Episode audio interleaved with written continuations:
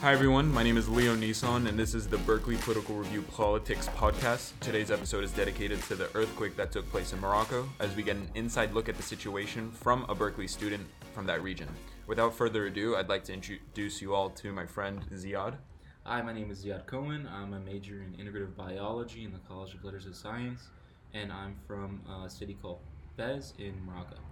Thanks so much for that, Ziad. So, once again, to reiterate, this podcast is dedicated to the lives lost in the Moroccan earthquake natural disaster. Our love is with everyone there, and we look we look to gain insight, personal stories, and thoughts on the situation that has arisen. With that being said, can you share with us a personal story or insight related to the situation on the ground? Yeah, sure. Uh, thanks for that, Leo. Uh, well, I don't have that many family members that live uh, in the epicenter of the earthquake that did happen. Um, I have two cousins. Thank God they were not harmed.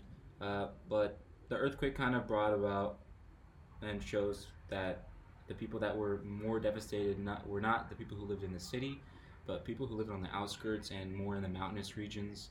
Uh, uh, people called Berber people or uh, Amazigh people, as we refer to them in Morocco. Uh, that seems to be the people who took the major brunt of the earthquake as of now. Um, yeah. It's very insightful. Thank you. So, just to get everyone sort of filled in on the basic situation, on September 8th, a 6.8 magnitude earthquake hit Morocco. More than 2,900 people were killed and over 5,500 people injured.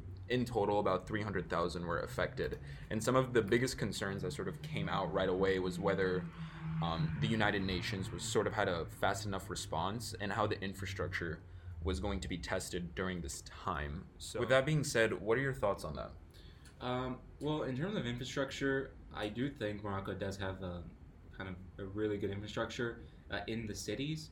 But as soon as you leave the cities, it kind of becomes every man for himself in terms of there isn't really a permit system or anything. If you own land, you can build whatever you like on it. Um, and to be honest, no one really goes out to the middle of the mountains and checks on people to see if their building is up to code. So I see where shortfalls, where shortfalls could happen, and how certainly the country could improve upon that.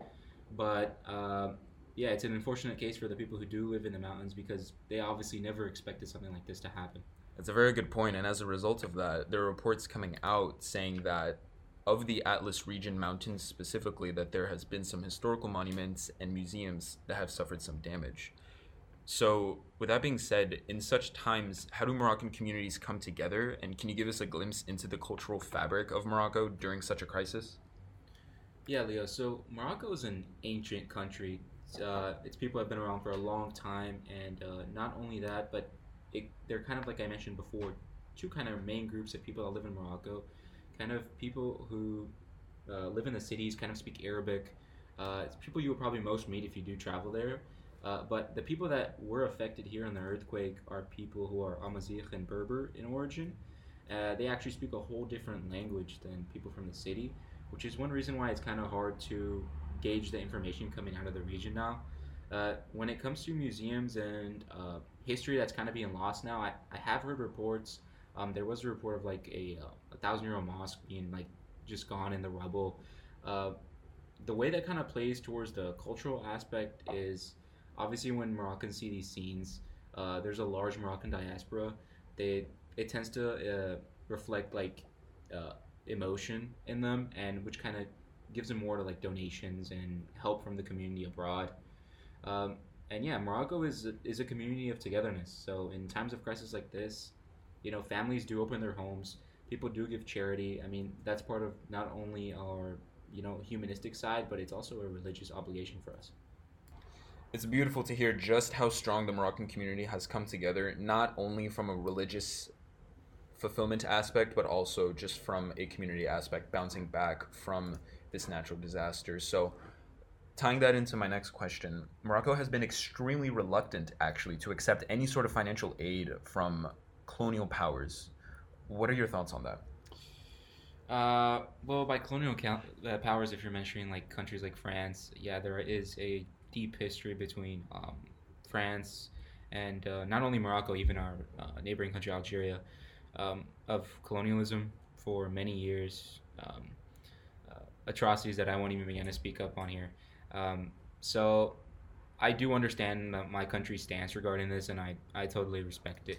It is interesting to see just how the tricky history of nations plays out during times of crisis in the present day.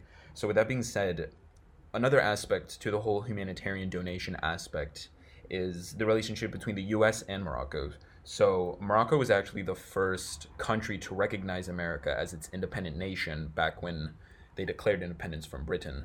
Um, a statement put out by America said that, or by the White House, um, should I correct myself, say that they were going to make up to $1 million in initial humanitarian assistance available to support the people in the areas most affected by the earthquake and its aftershocks. Do you think that it's enough? Or were you, a lot of, because a lot of people were sort of criticizing the government right now because we have such a long and strong relationship with Morocco that we should have been sending more people and more aid over there. Uh, yeah, Leon. Uh, I do wish, you know, as a citizen of America, that my tax dollars would would preferably go to um, people affected by humanitarian issues, not only Morocco but anywhere in the world uh, when it does happen. Um, you mentioned the long history between the U.S. and Morocco that we share, and it is kind of sad to see how little money um, was being allocated towards this issue. And I also believe that's what's contributing to the kind of the low donation coming from the international community right now is kind of like a donation fatigue, kind of caused by like modern social media and just the way the world works nowadays, how information gets blasted to everyone at once. Um, like we heard about the recent earthquakes in uh, Turkey and in Syria. So I don't know, maybe people have been desensitized towards these types of problems and don't really realize that there are actual humans being affected um, through these uh, natural disasters. Certainly. It definitely seems like there was a bit of donation fatigue after a few months ago there was a different devastating earthquake in Turkey and parts of Syria that the entire international community came together to donate and send, send humanitarian aid for. It sort of feels like a lot of the time the media kind of just wants to slap one sticker on the entire Middle East as one big sort of region altogether, when in reality, Morocco's in North Africa, Turkey and Syria are quite a ways away. It's different people. We're all under the sort of Middle Eastern banner. However, there's different culture, different ways of life, and it's different countries battling their own sort of different individual struggles and battles. So I can definitely see where you're coming from. How the the world is sort of having a bit of donation fatigue. So Morocco has its geographical challenges. For our listeners who might be unaware, could you explain why Morocco is prone to earthquakes? Uh, yeah, so Morocco Morocco pre- predominantly sits on the Atlas mountain range, um, which, um, if you go back in the history, is actually connected to the Appalachian Mountains. They used to be the same mountain range. So these are really high mountain ranges um, that are susceptible to seismic activity. Also, Morocco is um, uh, located on the Iberian type of peninsula between the Eurasian and African tectonic plates that separates the two continents. And uh, when you have a convergence like this, it really causes significant stress. And uh, and this is obviously released in the form of earthquakes and tremors, aftershocks, stuff like that.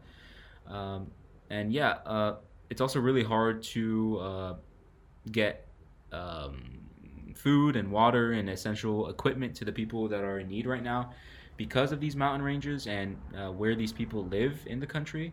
Uh, there aren't really like paved roads that lead to the villages um, most people don't have cars. Most people live like a herder lifestyle, basically with livestock or farming. So yeah, these are like simple people, and uh, sad what's happening to them right now. So, how do you think your academic journey at UC Berkeley has shaped your understanding of these natural disasters? Yeah, so uh, I'm an incoming, uh, or I am a transfer student. I'm, I'm coming from Santa Monica College. This is my first semester at UC Berkeley. Um, I actually took this opportunity to take a really interesting class this semester. It's called uh, Public Health 155E. It's uh, discussing homelessness, and uh, the course is titled Seeing People. Uh, this course kind of really plays into the situation that's going on in Morocco. Uh, because of the earthquake, uh, not only are people that are at the epicenter affected, but people also around the perimeter of the epicenter. So, big touristic cities like Marrakesh, Agadir, um, some of these people uh, live in houses that are 500 years old. Uh, most of the cities are very old. Like I mentioned, it is an ancient country um, that stretches far back, 5,000 years. Uh, people have lived in the Moroccan region for around 50,000 years. Um, and yeah, so these people now have to basically not, there's a no, st- no stay at home order. So basically, they have to sleep on the street and rely on government assistance. Thankfully, the government seems to be on top of this and um, they are distributing tents, food, water, sleeping mats. But, you know, it's it, it goes to see, I want to see how the government really um, takes initiative and hopefully these people that are on the streets right now i'm talking about thousands of people hopefully you know we can find them housing and we can get them back to their houses and you know fix the infrastructure so they don't stay like this that's very insightful. So, given this, how do you see the future of infrastructure and readiness in Morocco? What, what's your personal take on the best way forward for a safer Morocco? Um, honestly, when it comes to infrastructure, I feel like uh, basically updating buildings, updating scaffolding. This is a major issue. Like the city I'm from, Fez, it's a, a 5,000 year old city. You have buildings that are still up from that time. And uh, basically, like, you know, you always hear in the news that a building fell or something fell. You know, I'd, I'd hope for the government to really take initiative, like I said before, to update scaffolding, put some money up, and ensure the safety for, you know, the citizens as a whole. Certainly. It's really important to sort of invest in disaster proofing a lot of the historical monuments while still preserving the heritage so they st- so the country doesn't seem to lose that due to just how old they really are yeah i definitely agree with you uh, leon um, also i'd like to say uh, there is a mandatory uh, conscription into the military in morocco or a mandatory service i'd say uh, two years for every adult male um, and that was instituted a couple years ago. I'd say three years ago. Uh, don't quote me on that, but um, yeah, I, I, believe this really did help the country um, in this time, as there was basically uh, not a lot of military or national guard available.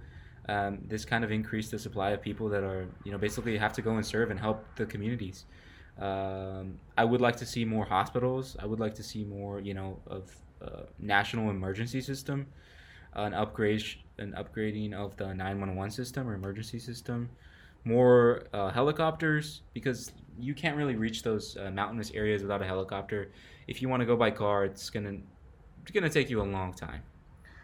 Absolutely, and I see just how the mandatory two-year service for the young men over there coincides with the decision behind not accepting a lot of different countries' monetary aid offer.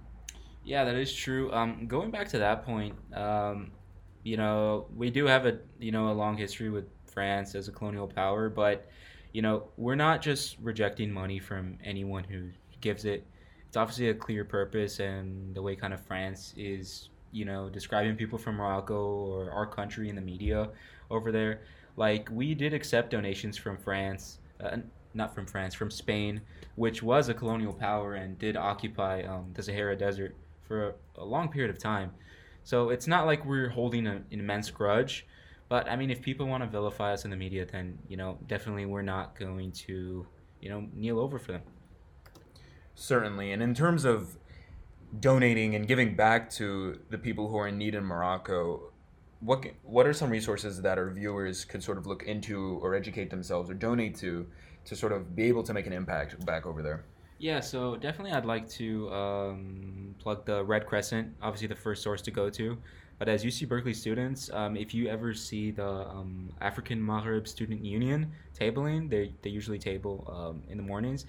Definitely go over there and, and donate. They're also running a, a fundraiser right now. You can also go to uh, IslamicRelief.com. They're also running donations. And uh, yeah, it not only has to be monetary, there's also lots of food drives going on where uh, people are setting up basically like canned goods or clothing that they're shipping on boats or uh, on airliners um, to Morocco.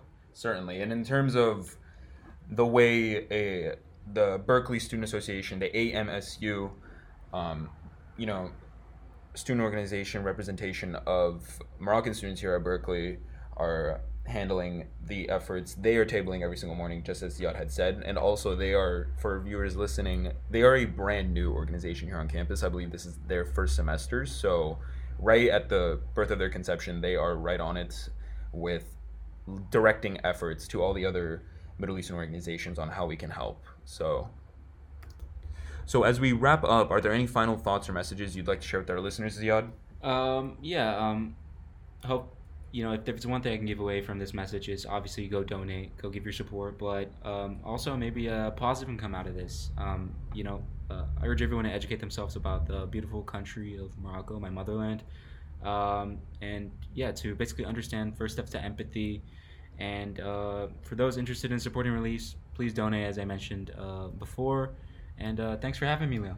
Thank you for being here, Ziad, and thank you for everyone listening. Uh, this has been the Berkeley Political Review Politics Podcast, and we'll see you next time.